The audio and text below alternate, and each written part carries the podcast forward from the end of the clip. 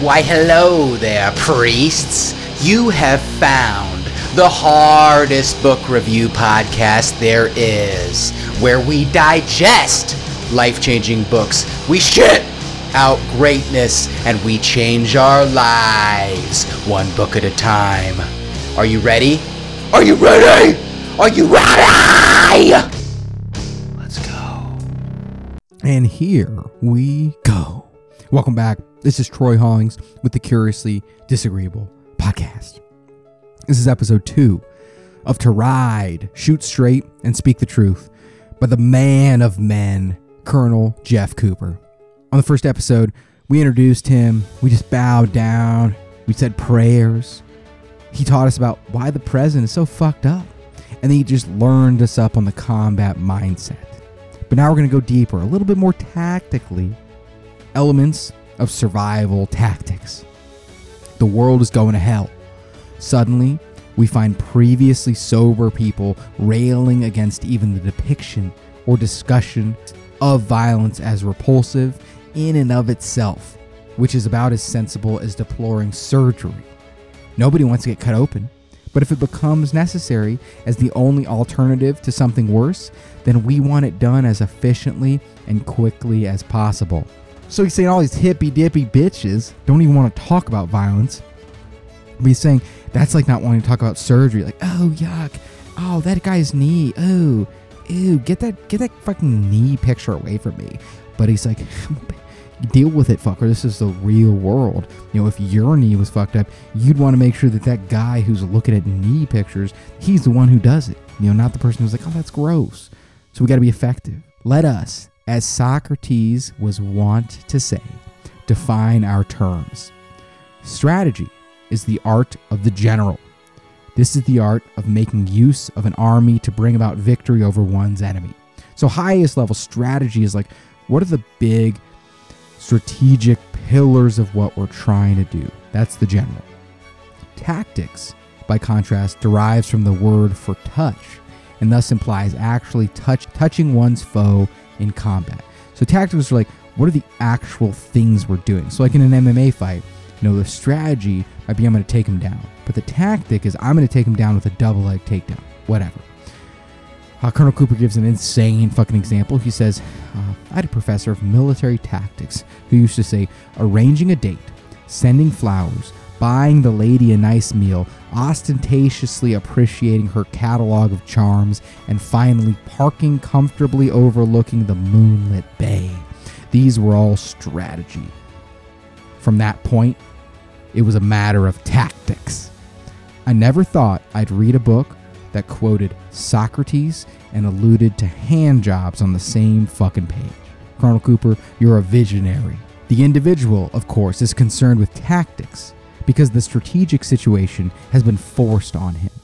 Whatever a man fights with axe, machine gun, spaceship he must be good with it. He must strive to not just be good, but outstanding.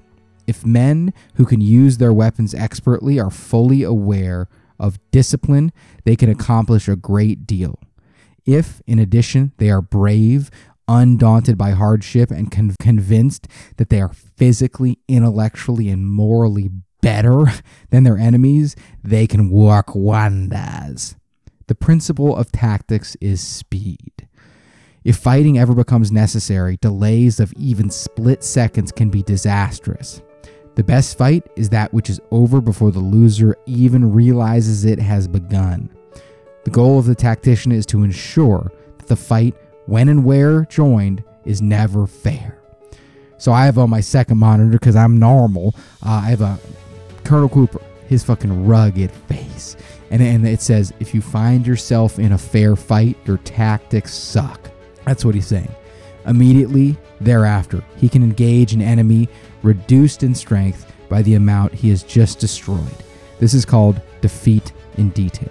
And so, what he's saying is, um, like the example of this is let's say it's two MMA fighters, okay? One fakes a punch and does a spinning back fist and he, he rocks the other one. So the other one's like get a little stumbly legs. Okay. Well, now you you immediately engage the other fighter who's reduced in strength and you hit him again. Now he goes down. But you know, you don't let him recover before he has a chance to recover. You hit him again. Okay, now you're in mount, and you either ground and pound or you you submit him. So he's saying that, like, you got to be ready, you got to be fast, you got to start chipping away, you got to go to that critical point, as Musashi was known to say. Um, it's not easy. Your foe wants to live as much as you do, and while he may be stupid, you better not count on it. As you try to confound him, he will be trying to confound you.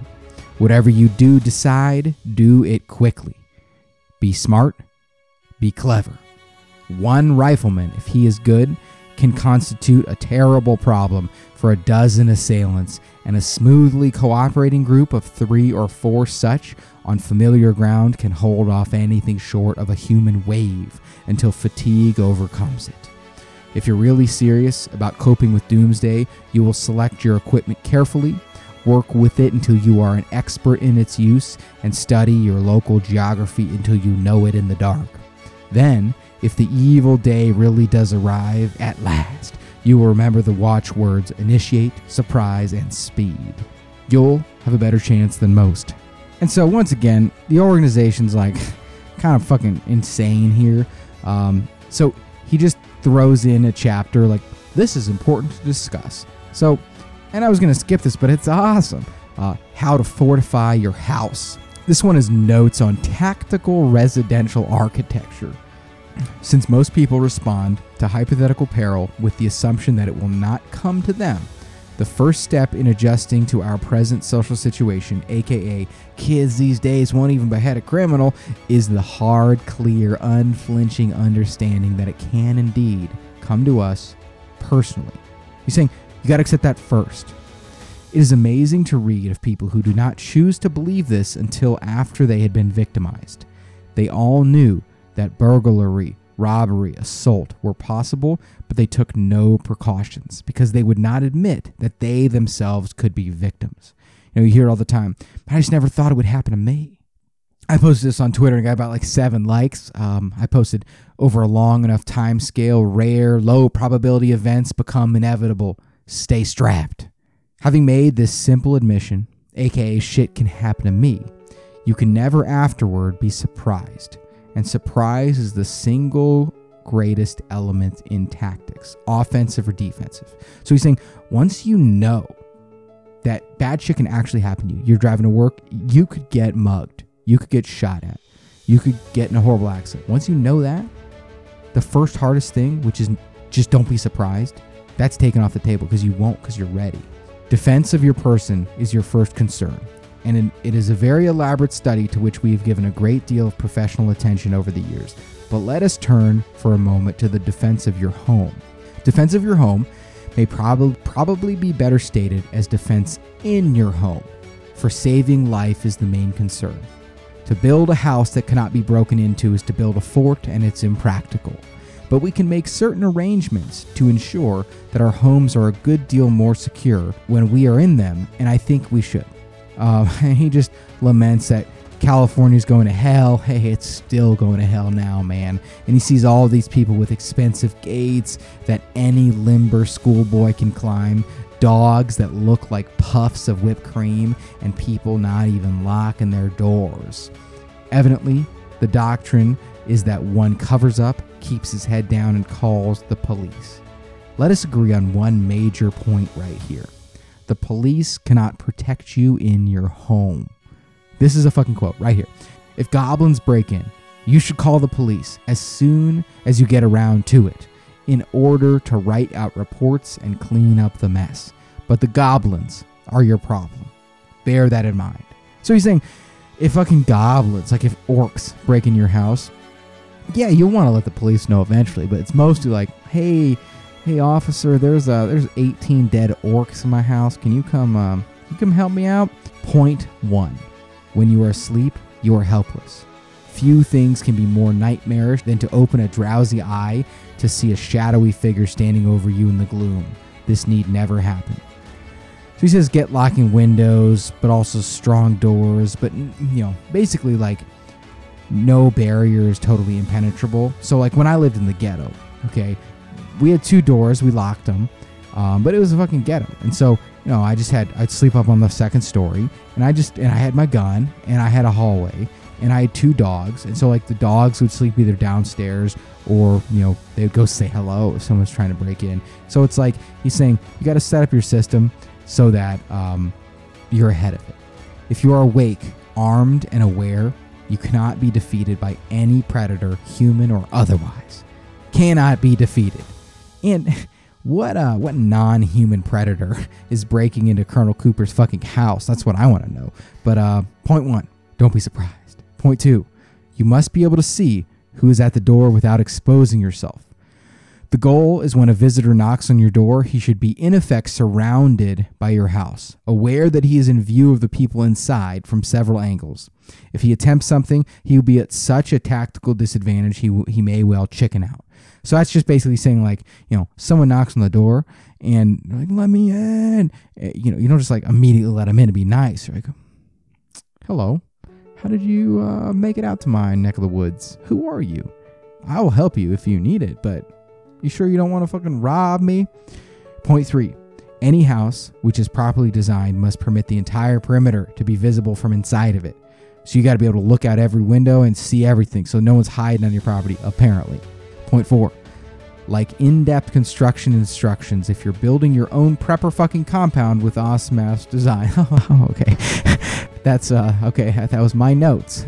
Uh, so he gives us, uh, like in depth construction instructions for building your own prepper fucking compound with awesome ass diagrams. So read the book, little buddy. And uh, this seems a little crazy, but this is you know this is the you have to be alive to keep playing concept that Taleb talks about.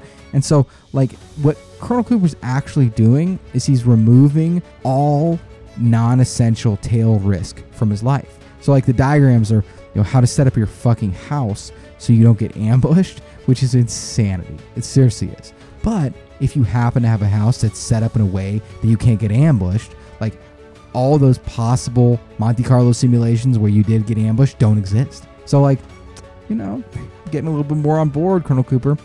Point five. Ultimately, no house can fully do the job. We just need prospective intruders to one, make enough noise to alert the defense, and two, be placed at a serious tactical advantage. And then he just, he's like, if you want further reading, read Army Field Manual Field Fortifications. Like, that's an actual tip for building your house, which is so hilarious. Like, imagine that you're asking your friend, hey man, you know, I'm kind of thinking of building a new house. You, got any, any recommendations? You, you know any good builders?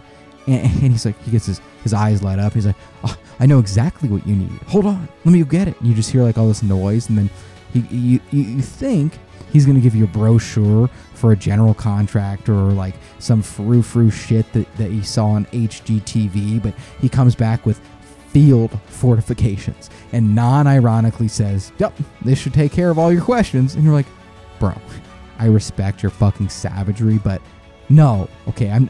I, I was looking for like a general contractor, not the fucking army field fortifications manual, but A for effort. A stranger at your door must be considered a possible target. Notice he didn't even say threat, he said target until proven otherwise. Because he's so logically consistent, he doesn't even let himself use the word fear. No, not fear, much less the popular misused term paranoia. No, this is intelligent caution. In today's savage world, we need not be afraid, but we do need to be careful. So that's how you defend the damn house. Okay, that seems great.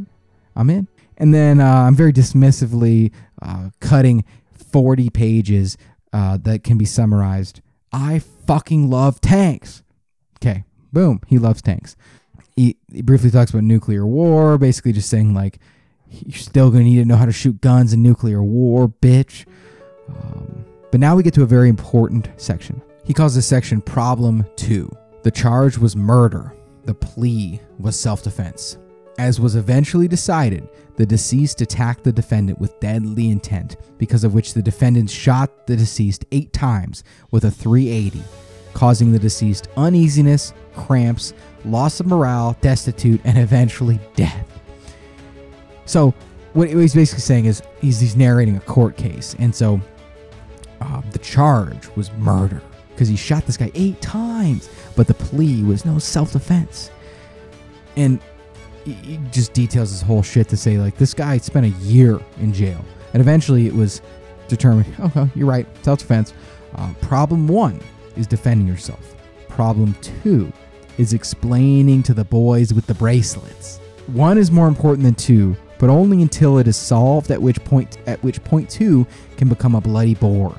The sticky point in question was the large number of shots. You're not supposed to keep on shooting the creep after he no longer is a threat to you. Eight shots? He must have been out of commission after the first couple, but you kept right on shooting him. That's such shocking socking. He said that shit. You murdered the bum.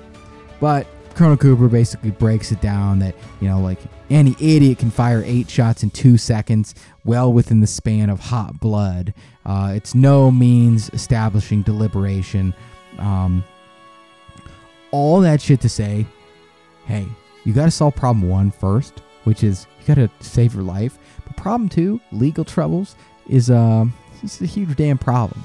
And this always goes into a commercial for the United States Concealed Carry Organization, but welcome back. Uh, so that's why I'm a member of the United States Concealed Carry Organization. Okay, I don't want to spend a fucking year of my life in jail for righteously defending myself. Now I don't ever want it to happen. You know, I want to I want to take ballet classes, I want to get massages, I want to you know have cool outfits and jackets and shit, but if it does, I don't want to get locked in a cage for just defending myself. So you call 911. You say, "Hello. Hello, hello. I was attacked in my home by two men. I and the, my family is all right, but please send the police and ambulance to my residence." Then you fucking hang up. Okay, you do. Then you call the USCCA crisis line and they hook you up with an attorney. When the police arrive, you say, Hey, sir, I was attacked. I feared for my life. There is his weapon. I will fully cooperate, but I do not plan on saying anything until I have an attorney present. Then be prepared to get fucking arrested. I'm not kidding. This is what is what's going to happen. But it's one of those like in sales we talk about go slow to go fast. So, you know, you spend a lot of time understanding their needs so that finally, when you walk them down to the solution, you're like, is this it? They're like, it's exactly. And then you get them to fucking sign. You go slow to go fast, okay? One day in jail with an ironclad legal case and the USCCA giving you a stipend is far better, and paying for your attorney is far better than a year in jail. Anything you say can and will be used against you. So let's say you call 911 and you say, There was a guy in my house and I shot him. Okay. And then when the police come, the guy's actually on your porch. And then you know, the police is like, Hey, I-, I thought you said he was in your house. And you're like, Well, you know, I mean, no, he's on my porch. Like, so are you lying? If you're lying about this, what else do you be lying about? Are there any other weapons in the house? And then they search your house and they find a lot of guns because you're American, but they try to paint you as some domestic terrorist. You know, the worst day of your life now became the worst year of your life. So you got to solve problem one.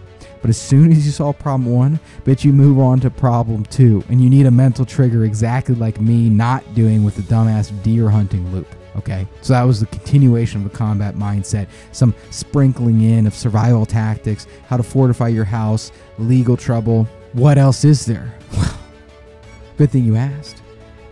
Because the, the rest of this podcast is the is the role of the five. And that's not five like fives, Mark Rippetoe, that's five, like the five guns that any man who is a man needs to own, according to Colonel Cooper. I'm not kidding. Okay. The rifle, the carbine, the pistol, the shotgun, and the machine pistol.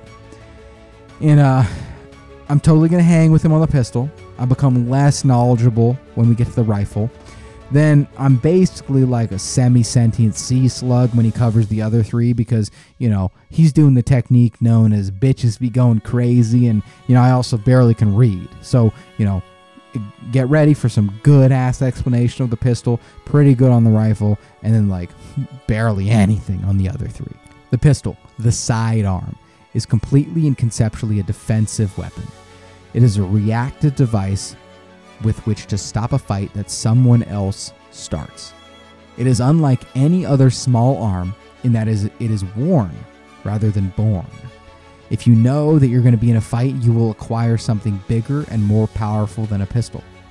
But if you do not know you're going to be in a fight, a pistol in proper hands and guided by an alert brain can accomplish miracles. Miracles in short range, sudden actions which occur without warning. The advantages of the pistol, which it shares with nothing else, is readiness. It is there on your belt. You do not have to go fetch it. It's like why men can pee in the woods. They always have a tube. Women, they got to bring that little cup they pee in. The range of the pistol is short. It is normally used at conversational distances within which you can talk to your enemy. This range is important because the typical pistol engagement is brought on by conversational confrontation.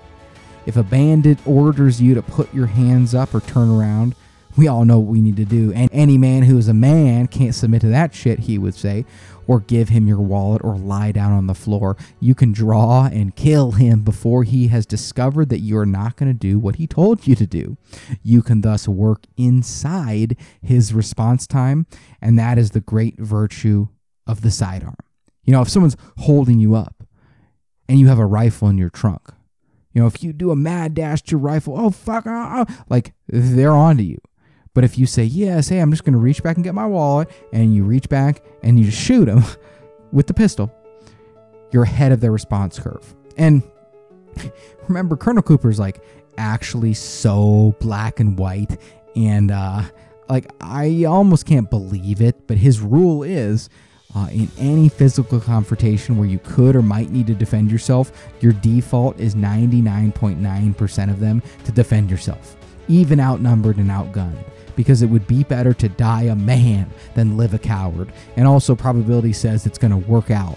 Um, so, again, like we talked about in the principles of personal defense episode, like, I'm not sure I 100% buy that, man. Like, what if that guy's just robbing the store? Like, you know, I can hide in the muscle milk section, but um, hey, I, I feel like he's closer to right than me. So, um, any man who is a man must not submit to violence or threats. Okay, okay. Sam Colt was to handguns as Henry Ford was to personal ground transportation, and his developments of a powerful, accurate, repeating sidearm was one of the half dozen achievements that civilized the world. Holy shit. For a time, during the mid 1800s, the revolver became the ruler of close combat all over the world. Though less powerful than a musket, it was still powerful enough to stop an adversary with one good hit, and it was much handier. A soldier could carry two major caliber revolvers more easily than a musket. If he knew how, he could hit reliably from farther out, and he could keep on shooting. In, in our American Civil War, this flowering of the handgun was especially obvious, and if pistols had not been so much more costly to construct, we, we well might have found that epic battles of regiments of pistoleros would have happened. Dude, imagine that, dude. If like if the North and South had just dealt with each other for 20 years longer or, or what or whatever, the whole Civil War could have been like contractors, pistols only. Jesus Christ. But the, the repeating rifle put an end to that.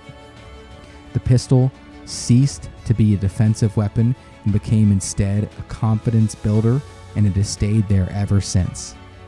So he's just he's just dropping knowledge. Like this is like you you know you got that one friend who never shuts a fuck up, and you ask him, but he knows a lot. He's actually cool and tells good stories, and uh, you ask him like, hey man, you you know anything about pistols? That's what's happening.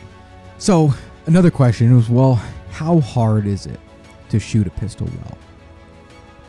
Shooting a pistol well enough to save one's life is about as hard as learning to ride a motorcycle well enough to be safe in traffic. Okay, certainly not impossible, but it does take concentration and time and effort. A pistol to a duffer is a dangerous nuisance.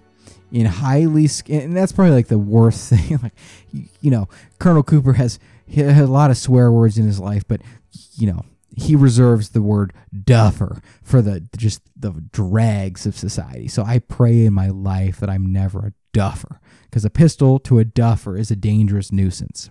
But in highly skilled hands, it is not only a confidence builder, but it can be extremely efficient.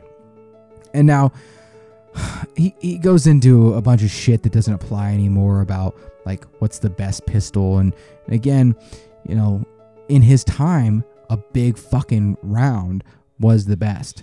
But we're at a point now where, you know, and maybe this is a little bit up for contention, but I don't think so. Where, where you know, a full size 9 millimeter plus P self defense ammo, 17 plus one rounds, um, is just better than 12 big fucking 45s. But um, I'm just reporting back, man. So we're skipping a lot of the recommendations. Um, buy just buy a nice ass gun, nine millimeter probably, okay. But none of the shit he says really apply. And I'm also taking the best parts of this because, like, you know, it's uh, it's like trying to teach dance over over words. A little bit of this. So uh, I'm taking the I'm taking the principles here, but uh, again, buy the damn book for the pictures, using the sights. Uh, let's hear hear what he has to say about the principles of pistol sighting. While a lot of defensive action takes place at just outside arm's length, the majority of, de- of defensive shots are sighted, or would be more effective if they were. So, what he's what he's saying is there's that there's that whole convoluted question of you can go faster if you don't use the sights. Okay. And so like Bill Jordan, when we read that uh fucking whatever's no second place winners book, uh Ian Jim Cirillo, and even Mike Glover, they say, you know, hey, you gotta just you gotta start start blasting, get get fucking shots out there, and then evolve through the shot process. Where like, you know, your first shot, you're just you know, you just have pointed, you're just aligned. And then your second shot, you're aligned, but you're like starting to find your sight. Your third shot, you're finding your sight. Colonel Cooper is of the opinion, nah, bitch, okay, every even your first shot, you find the sight. Now, I don't know what the calculus is. I don't know what's right. Um, I do imagine that it'd be really easy to panic and miss like seven times. Um, you know, and, and be like, oh, I'm gonna evolve in the gun in the gunfight, and then you end up taking like three seconds to to take the shot. Whereas if you just drew and you just went slow and looked at the sight, it would be like one and a half. Um, but I'm just reporting back. He says, well, almost all the time, use the sight. He says verification becomes so automatic, it's almost unconscious. These instructions apply to defensive shooting. Hitting a squirrel in the head is another matter, but if you've developed a sound stroke, you have little trouble with the slow target alignment used for the pot shot. So I skipped some of this crap, but he talks about like the flash sight picture. So, you know, he's saying use the sights, but sometimes it's like verifying that your gun's in alignment. He's saying, but if you get really good at that, it's easy to just take that and go a little bit slower and then hit a squirrel in the head. But he makes no doubt about this. And he says, if there's one thing that is most vital about pistol craft, it is concentration on the front sight. When the bugle sounds the charge in your mind, you think front sight as your piece lines up. Don't think about your target, think about your front sight. Concentrate on it and focus on it. This is quite literally a matter of life or death. A pistol is primarily a defensive instrument for use in unexpected encounters with armed men at short ranges. It can, however, be used quite efficiently to put meat on the table. You know, and we saw this Jim Cirillo's wife, he, she killed seven deer with her pistol. What are we doing with our fucking lives? The same handiness that makes the handgun ideal for instantaneous defensive reaction suits it well for the source of for the sort of fleeting target of opportunity that may be encountered by anyone doing ordinary chores around a farm. The rifle may well be out of reach when you spook a rabbit in your cabbages or a feral hog in your corn. So, all that to say, so he's talking about like, okay, front sight, we got it. Okay, but he's saying that that benefit of convenience of a pistol that, that works for defensive shooting, it also works for like, oh fuck, that's a feral hog, and you just take out your pistol and start blasting. He would say, okay, we got two more parts about the pistol: the firing stroke, aka the draw. The handgun is a means of stopping violence initiated by another. It will rarely be out and ready, still less aimed in when the need to fire becomes apparent. Most often, the decision to shoot will be taken where the pistol is holstered with the hands unready and well clear. So what he's saying is that, you know, with a like with a rifle, you're aiming down the sight, and you're oh hey look a deer. What he's saying with a pistol, especially from a self-defense perspective, you know, you're like, "Oh fuck, I need my I need my pistol." Thus, the movements of the shooter's body between the internal go signal and the discharge of the piece constitute what we have come to call the firing stroke. It may also be called the draw or the quick draw, like Bill Jordan did. Whatever it is called, it is made up of a sequence of movements which must be carefully learned and just as carefully practiced. So, what he's saying is it doesn't matter how awesome you are blasting bullseyes at the range, because most self defense situations happen more like you're in your car, you just got home. You don't want to go inside yet because your wife's going to make you clean. So you're scrolling through Instagram, trying your hardest not to fucking click on the thoughts when, surprise, motherfucker, some guy yanks open your car door, grabs your hair, and cracks you two times in the fucking teeth with a tire iron. Go. The firing stroke is one fluid motion, devoid of any unnecessary motion, but it should be considered by the novice as a series of distinct steps. Those steps are learned staccato by the numbers and then blended together smoothly. There's no need to be as fat to be fast at first.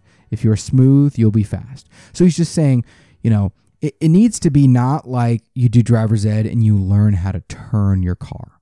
Okay. And then you now have to do a fucking car race.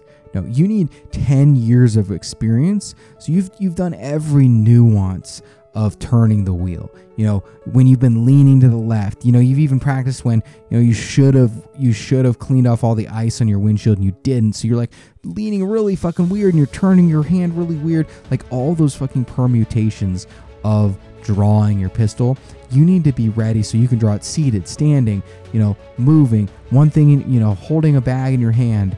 Um, it's one fluid motion, but it's practiced slow at first until you learn it. And I'd say, you know, there's no difference between drawing a pistol and learning a kick in Taekwondo. You know, it's it's just it happens to be like a tool involved, but it's the same. So you just go slow, you just learn it. You know, you, there's a base core technique, but then like just use critical thinking and you'll fucking figure it out. And he says, the incentive to be quick will supply itself if you ever have to draw for blood. The problem in a live encounter is more often to slow yourself down than speed yourself up once gun handling has been successfully programmed. And so, um, what that's basically saying is like, don't, and, and I think other people would disagree with him, but like, don't practice going so fucking fast because, hey, I'm in a self defense situation. You'll go fast. Practice good. But again, I'm, I'm not going to describe all these steps. You know, these are the types of things that you need to just go on your own and, and master, deconstruct, practice a bunch, figure out the 80 20, repeat 5,000 times. Now you've got it, okay? Eventually, you'll develop a very smooth and strong stroke, well within a second, and powerful enough to smash a champagne bottle with your gun barrel. Remember, draw quickly, shoot carefully. Now, because he likes to reiterate everything, uh, he's going to hammer sight picture one more time. So remember, sight picture is, um, you know, you see your front sight and your back sight and they're overlaid on the target. Okay, that's your sight picture. Sight alignment is like, are they cattywampus? Are they fucked up? And so when you're shooting, like, just by definition, they just need to be aligned. But the sight picture is the, the view of that. When you see the sight, you know, front sight, back sight, and okay, and then overlaid on the target. Okay.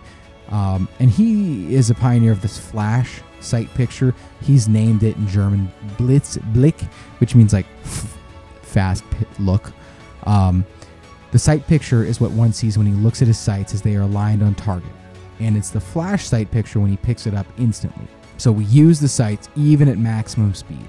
When a student moves from the range into tactical exercises, there's always a strong tendency to lose his concentration on his flash sight picture. This is natural because his attention is strongly preempted by the need for target location and identification. So, he's saying it's hard. You'll feel like you don't want to do it. It's it's crazy, but he's saying it's better, you know, to to look at your front sight. Now, this is an almost this is this is offensive. Okay, this is an offensive that I bring this example up. But here we go.